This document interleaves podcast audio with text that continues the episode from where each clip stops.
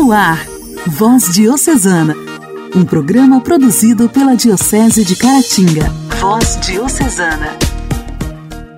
Amados ouvintes, estamos iniciando nesta sexta-feira, 19 de agosto, o nosso programa de evangelização, o nosso Voz Diocesana. Sejam todos bem-vindos. Que alegria poder contar mais uma vez com a sua audiência. Abraço especial para você e abraço também para todos os diretores e funcionários das rádios que gentilmente transmitem o nosso programa de evangelização. Voz Diocesana. Voz Diocesana. Um programa produzido pela Diocese de Caratinga. Hoje, dia 19 de agosto, é dia de São João Eudes. O santo deste dia foi definido por Papa Pio X como autor, pai, doutor, apóstolo, promotor e propagandista da devoção litúrgica aos Sagrados Corações de Jesus e Maria.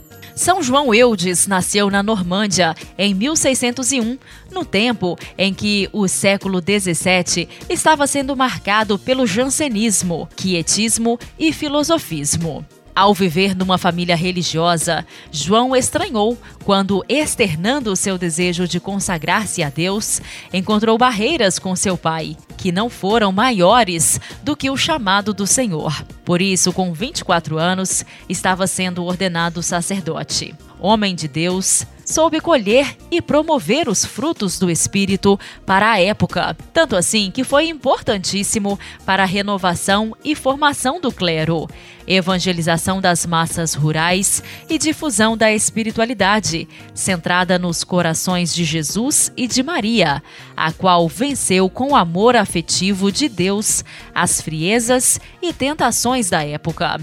São João Eudes, com suas inúmeras missões e escritos, influenciou fortemente todo o seu país e o mundo cristão.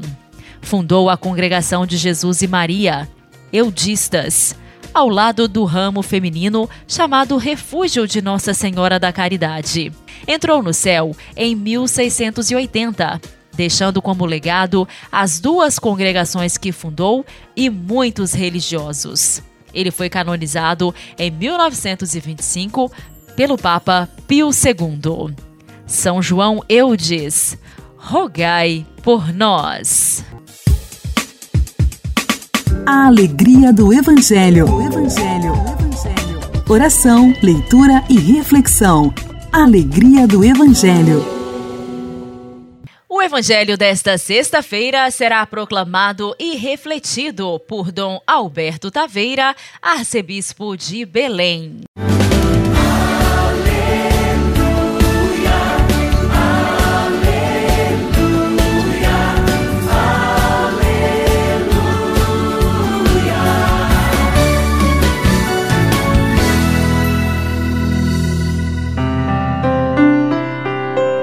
Evangelho de São Mateus, capítulo 22, versículos 34 a 40.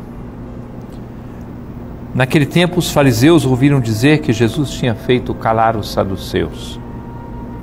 Então eles se reuniram em grupo e um deles perguntou a Jesus para experimentá-lo: Mestre, qual é o maior mandamento da lei?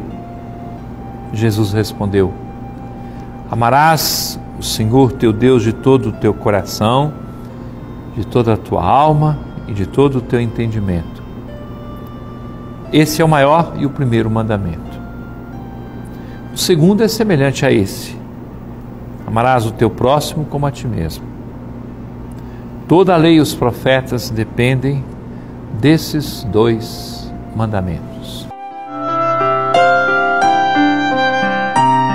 Querido irmão, querida irmã, nós temos que buscar continuamente aquilo que é mais importante, o que é essencial. Uma vez, numa despedida de um sacerdote que tinha passado vários anos numa paróquia, uma jovem de 18 anos fez um discurso que todos esperavam fosse longo. Ela fez um discurso de agradecimento àquele sacerdote. disse apenas assim: Padre, durante esses anos em que o Senhor foi o nosso parco, só fez uma coisa: ensinar-nos a amar a Deus e ao próximo. Muito obrigado, seja feliz. Que precisão, que clareza. Entendeu aquilo que nós ouvimos no Evangelho. Se alguém chega perto de Jesus fazendo perguntas para provocá-lo, para experimentá-lo, o Senhor responde com aquilo que é essencial. E não responde com provocação negativa, mas suscita a vida. Amar a Deus e amar o próximo. Esta é a nossa vida de cristãos. E se existe a disposição de amar a Deus com todas as nossas forças, o resultado é que nós também cumpriremos todas as outras normas e leis. Amamos o próximo como consequência, como resposta ao nosso amor a Deus. É a manifestação de que queremos fazer a vontade de Deus. É o coração da nossa vida cristã. Não precisamos inventar outras coisas, precisamos praticar essas que são as mais importantes. Mas precisamos entender bem este amor. O amor não é um sentimento apenas. O amor é um ato de inteligência e de vontade. Amar a Deus é decisão clara que devemos tomar e podemos tomar. Tenhamos o coração aberto diante de nosso Senhor, para que assim vivamos de verdade esta palavra.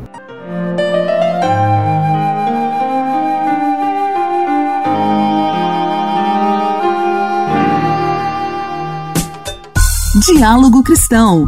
Temas atuais à luz da fé. Diálogo Cristão.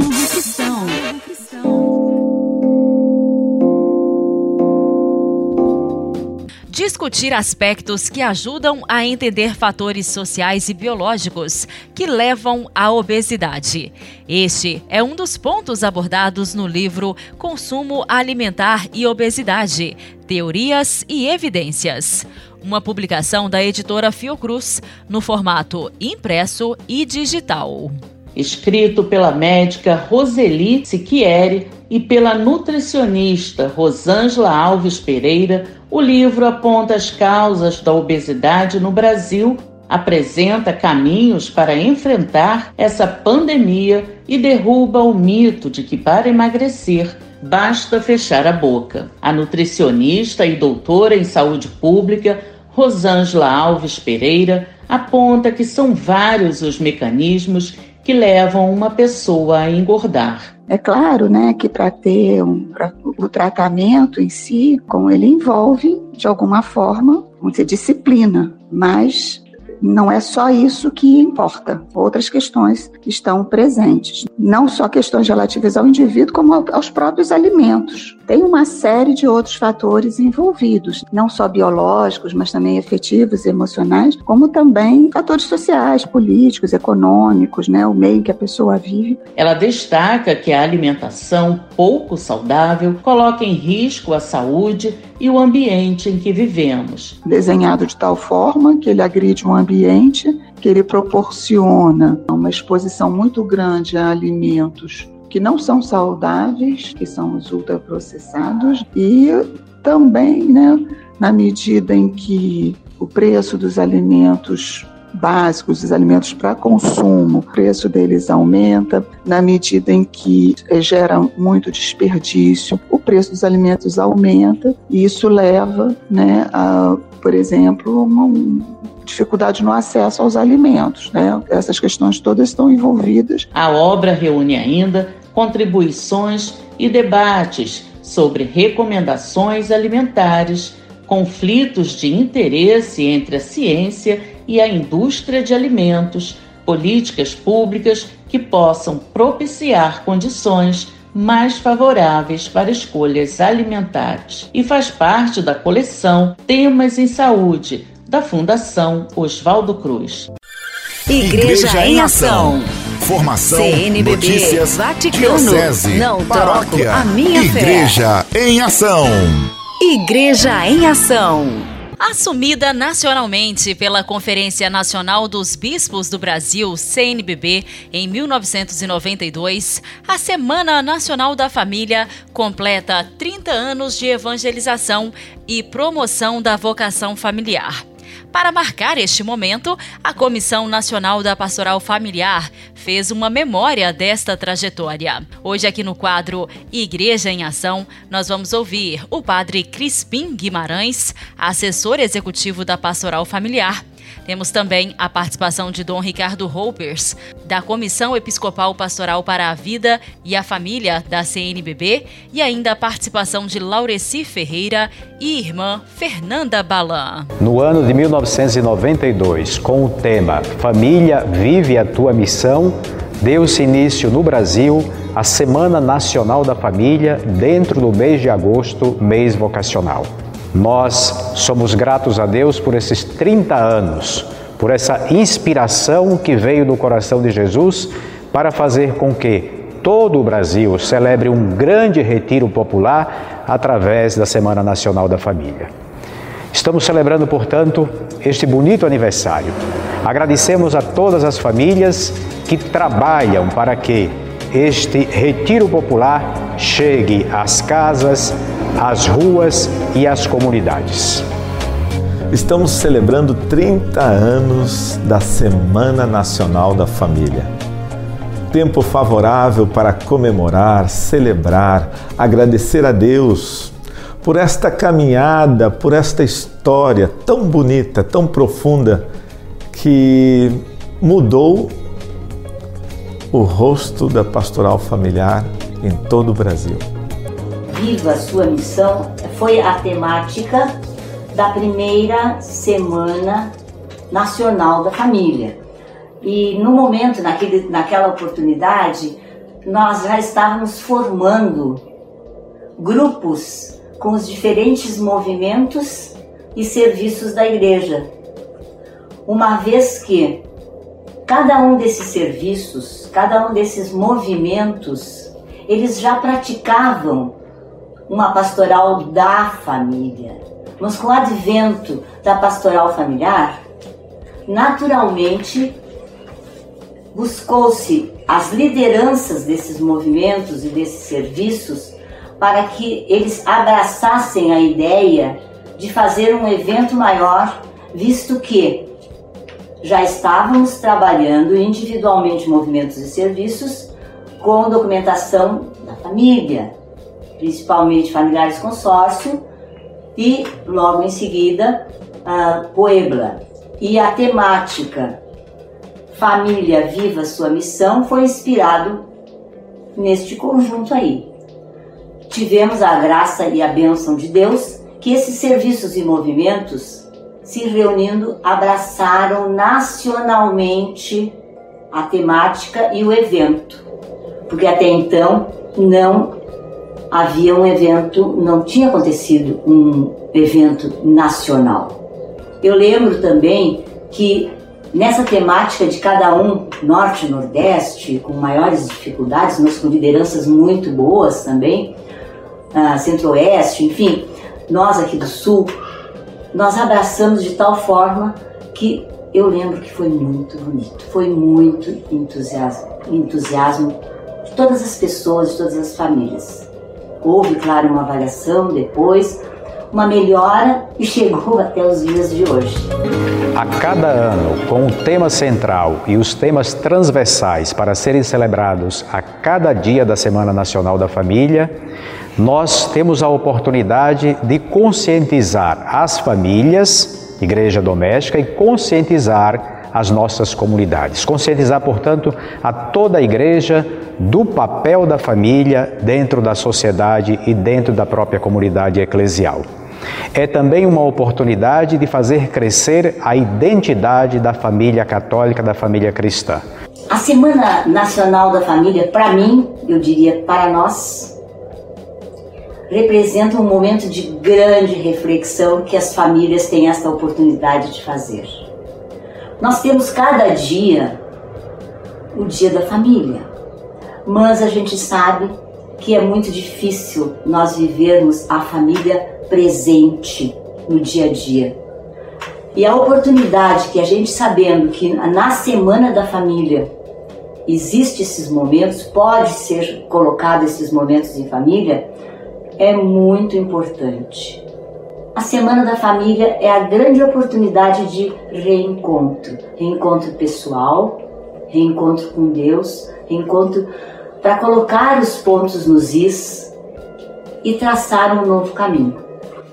A família, mas todos nós estamos vivendo atualmente tempos turbulentos.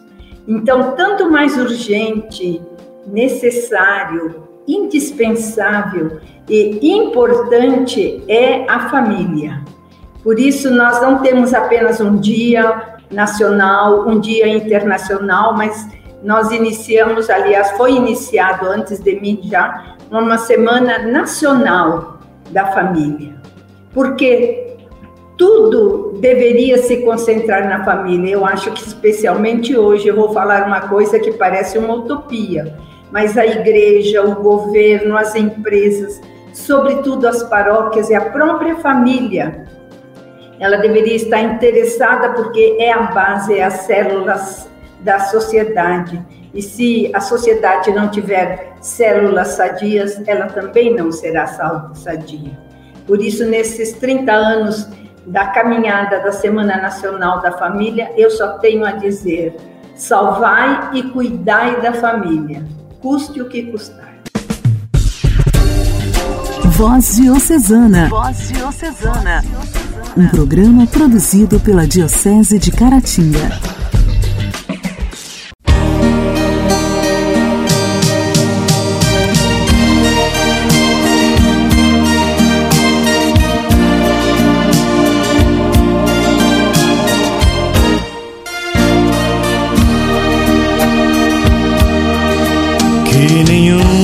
Família comece em qualquer de repente. Que nenhuma família termine por falta de amor. Que o casal seja um para o outro de corpo e de mente. E que nada no mundo separe um casal sonhador que nenhuma família se abrigue debaixo da ponte. Que ninguém interfira no lar e na vida dos dois. Que ninguém os obrigue a viver sem nenhum horizonte. Que eles vivam do ontem no hoje em função de um depois família comece e termine sabendo onde vai. E que o homem carregue nos ombros a graça de um pai. Que a mulher seja um céu de ternura, aconchego e calor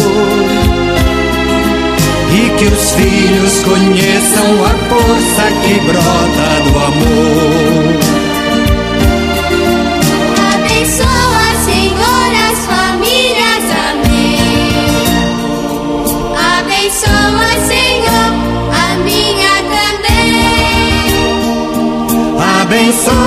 Senhor, as famílias, amém.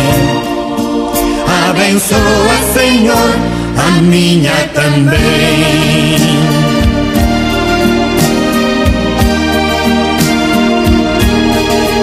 Que marido e mulher tenham força de amar sem medida. Que ninguém vá dormir sem pedir ou sem dar seu perdão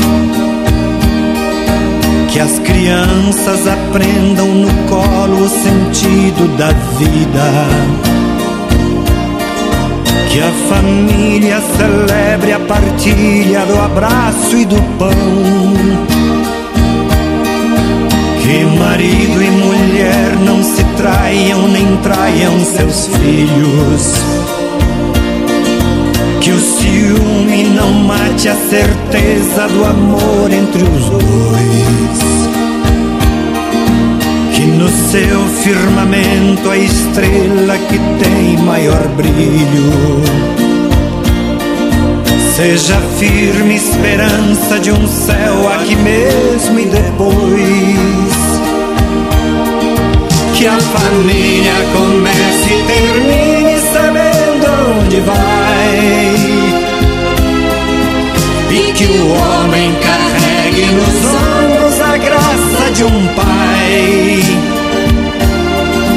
Que a mulher seja um céu de ternura, conchego e calor.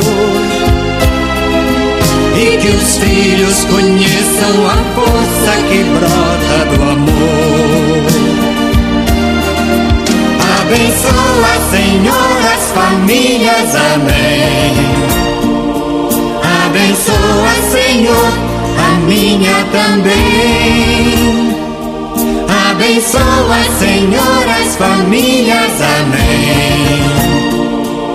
Abençoa, Senhor.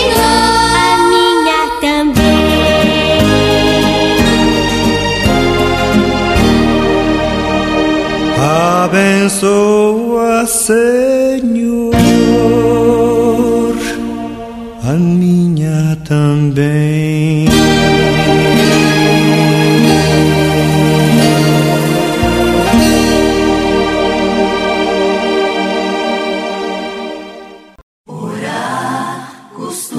Fazer bem. Intimidade com Deus. Esse é o segredo. Intimidade com Deus. Com Joana da Cruz. Orar costuma fazer bem. Vinde Espírito Santo. Havia um homem rico que tinha um administrador. Este lhe foi denunciado de ter dissipado seus bens. Ele chamou o administrador e lhe disse: O que é que ouço dizer de ti? Presta conta da tua administração, pois já não poderás administrar meus bens. Para aqui um pouco e considera o rigor do juízo divino. Os santos, postos que tivessem feito o melhor uso possível dos talentos que lhes foram confiados e houvessem feito frutificar, um, dois por um, outro, cinco, outro, dez, postos que tivessem empregado todo o tempo da sua vida em preparar o livro das contas.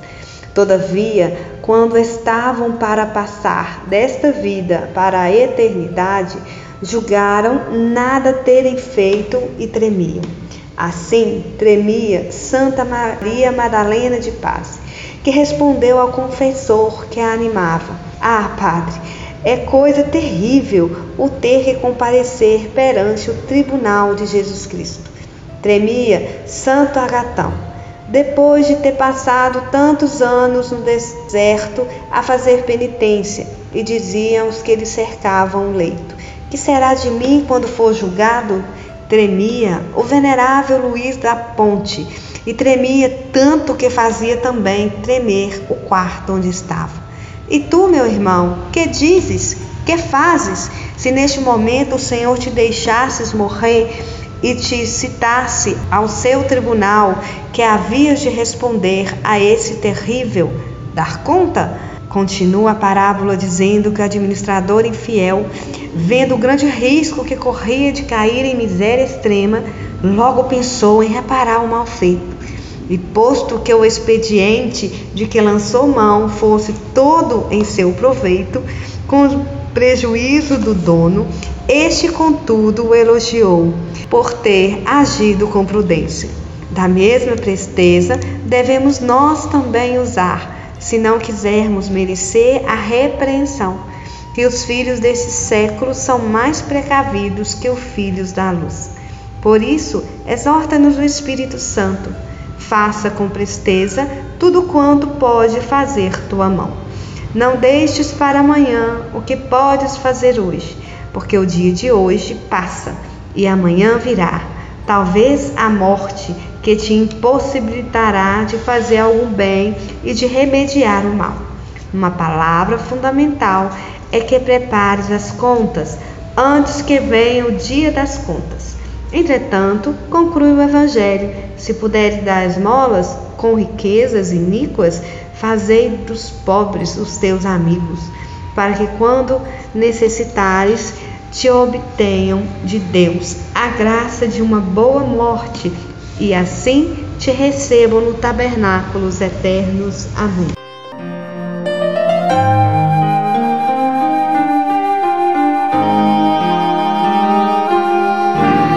Agora, no Voz Diocesana, vamos ouvir uma linda canção e eu ofereço para você que está em sintonia com o nosso programa, seja onde você estiver.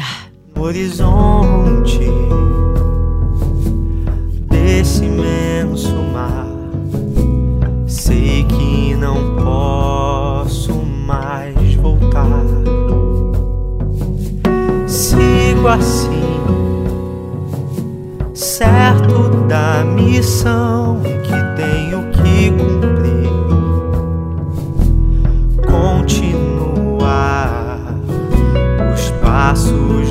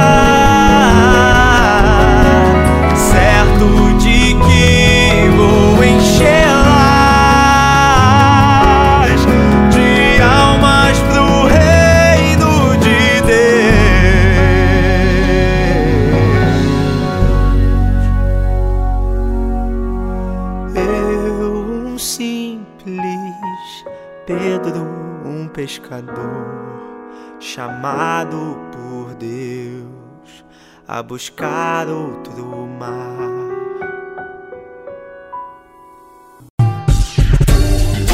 Voz Diocesana. Voz Diocesana. Um programa produzido pela Diocese de Caratinga. Meus queridos ouvintes, por hoje é só. Já estamos finalizando o nosso Voz Diocesana desta sexta-feira.